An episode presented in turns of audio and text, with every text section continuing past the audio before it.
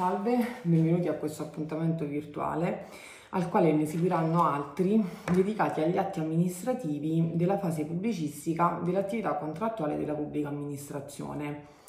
Questi incontri si inseriscono nella più ampia rubrica dedicata agli appalti pubblici e nella quale trovate già numerosi contributi del dottor Marco Terrei mio compagno di viaggio editoriale. Oggi ci occuperemo della determina a contrarre. In primo luogo chiediamoci che cos'è una, la determina a contrarre.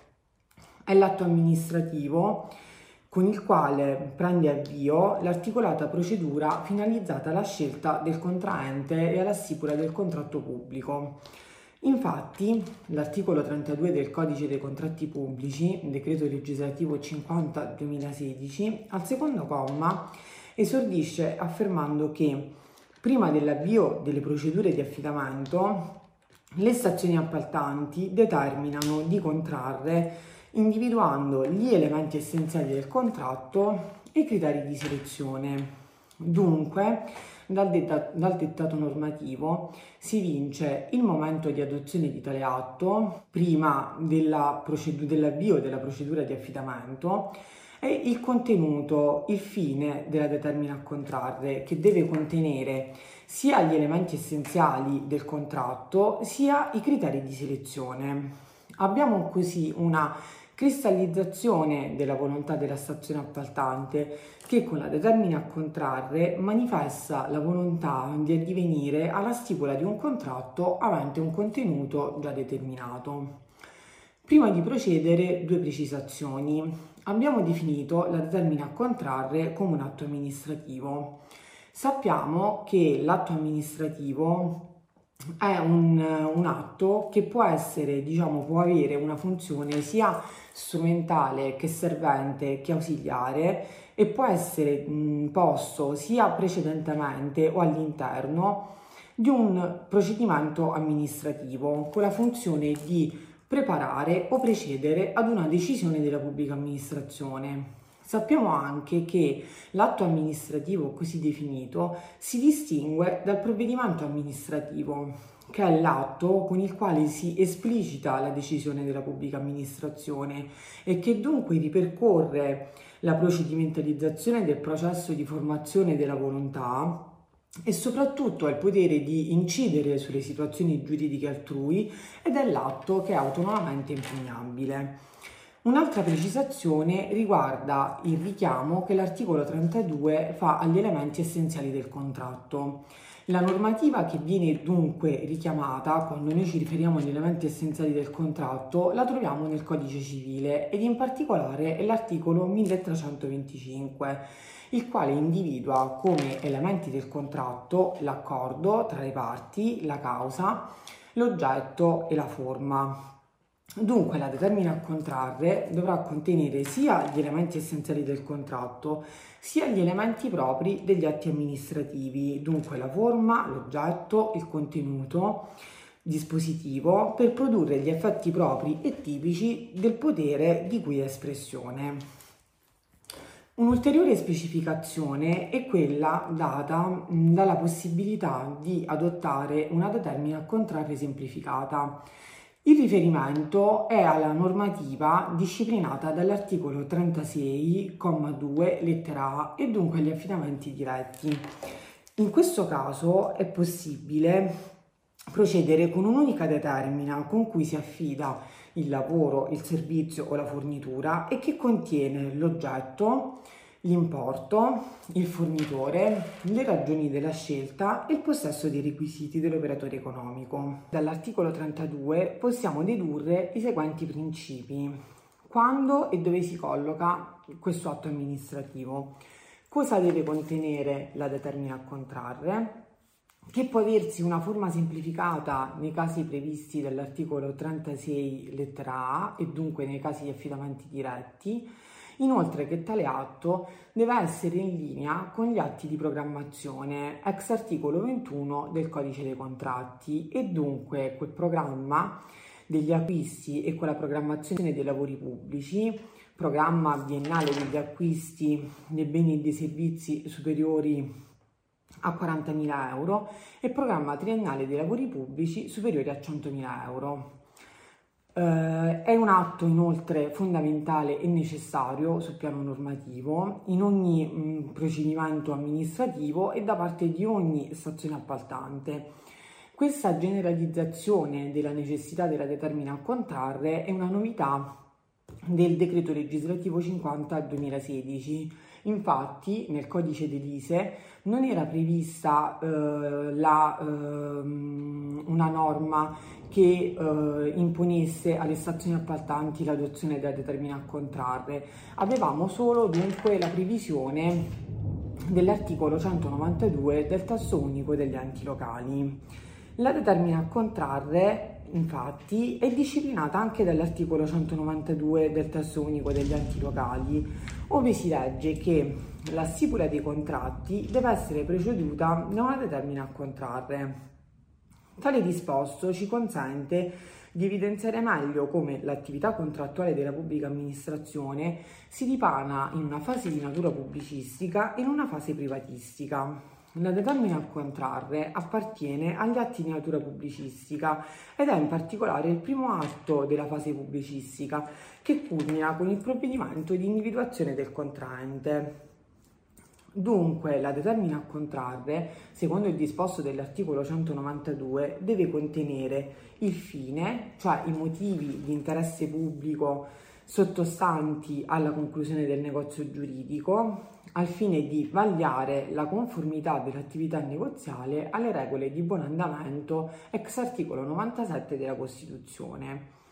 Infatti, anche nel caso di attività negoziale, le motivazioni dell'agire amministrativo sono sempre rilevanti, a differenza di quanto accade nel diritto comune, ove i motivi del negozio assumono rilievo solo nell'ipotesi disciplinata dall'articolo 1345 del Codice civile e dunque nell'ipotesi dei motivi illeciti che si estendono all'intero contratto e dunque determinano l'illecità del negozio quando sono esclusivi e quando sono comuni ad entrambe le parti. Inoltre, la determina a contrarre deve contenere l'oggetto del contratto, che è diverso dall'oggetto dell'obbligazione, e cioè dalla prestazione dovuta. L'oggetto del contratto, infatti, è il bene dedotto nel rapporto. Dunque, facendo un esempio, eh, prendendo come riferimento un appalto di opere pubbliche, l'oggetto dell'obbligazione è la prestazione, dunque il facere, la realizzazione dell'opera pubblica. L'oggetto del contratto è l'opera pubblica stessa. Dunque, dalla determina a contrarre dovrà emergere sia il contenuto delle obbligazioni dedotte nel contratto e dunque la prestazione, sia l'oggetto del contratto e quindi il bene che dovrà avere i requisiti previsti dall'articolo 1846 del codice civile e dunque dovrà essere un oggetto possibile, lecito, determinato e determinabile. La determina a contrarre dovrà avere una, la forma scritta. Infatti, giurisprudenza tradizionale è pacifica nel ritenere che in linea con gli articoli 16 e 17 del Regio Decreto 2440 del 1923, i contratti stipulati dalla pubblica amministrazione iure privatorum richiedono una forma scritta ad, subs- ad substantiam. In difetto, il contratto è nullo.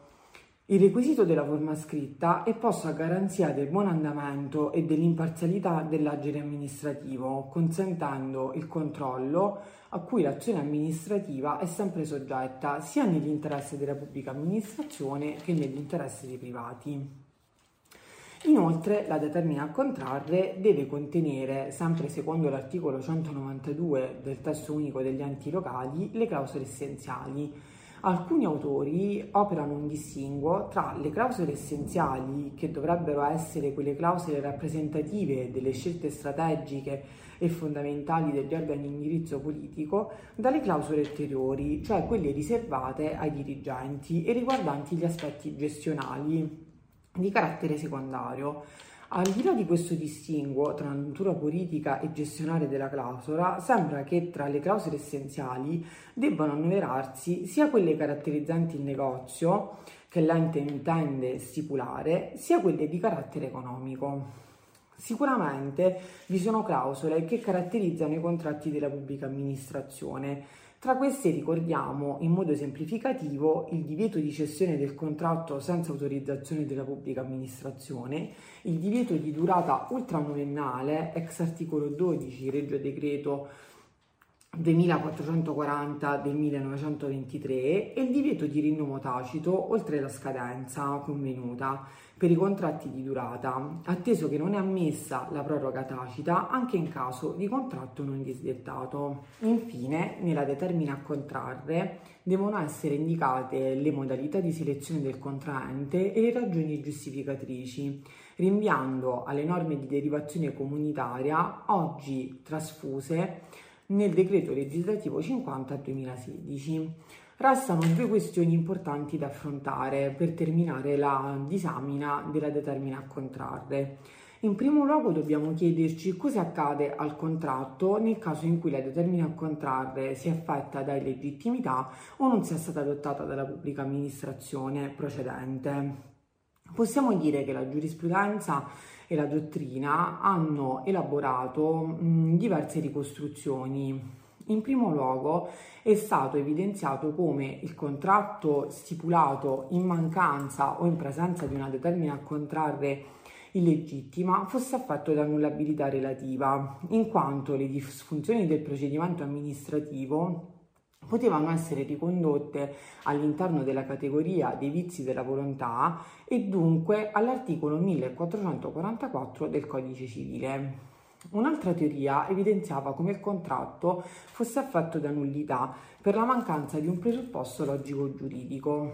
In ultimo, una, una, ricostruzione evidenziava come dovesse più correttamente parlarsi di contratto inefficace All'interno di questa ricostruzione vi erano alcuni che ehm, evidenziavano come l'inefficacia del contratto fosse automatica, altri che richiedevano la mh, necessaria eh, pronuncia giurisdizionale eh, che eh, indicasse in modo specifico e particolare le sorti del contratto adottato in mancanza o in presenza di una determina a contrarre illegittima. Il codice del processo amministrativo, agli articoli 121 e 122, hanno abbracciato la tesi e la teoria dell'inefficacia del contratto, evidenziando come eh, sia necessaria la pronuncia del giudice amministrativo in eh, sede di giurisdizione esclusiva che deve definire dunque la sorte del contratto stipulato. Possiamo quindi più in generale affermare che nel caso di illegittimità di atti eh, riferiti alla fase antecedente alla conclusione del contratto è tradizionalmente ammessa la sanatoria con convalida ex articolo 1444 del Codice Civile, così come ammessa la ratifica ex articolo 1399 del Codice Civile nel caso del contratto stipulato da, organi, da, da un organo fuori dai propri poteri o in eccesso di delega. Non è invece ammissibile la sanatoria di contratti nulli. Ultima questione è quella posta dai due decreti semplificazione convertiti nelle leggi 120 del 2020 e nella legge 108 del 2021. Eh, tali provvedimenti normativi hanno apportato alcune importanti modifiche in materia di contratti pubblici, tutte volte ad incentivare gli investimenti per fronteggiare le ricadute economiche negative prodotte dal Covid.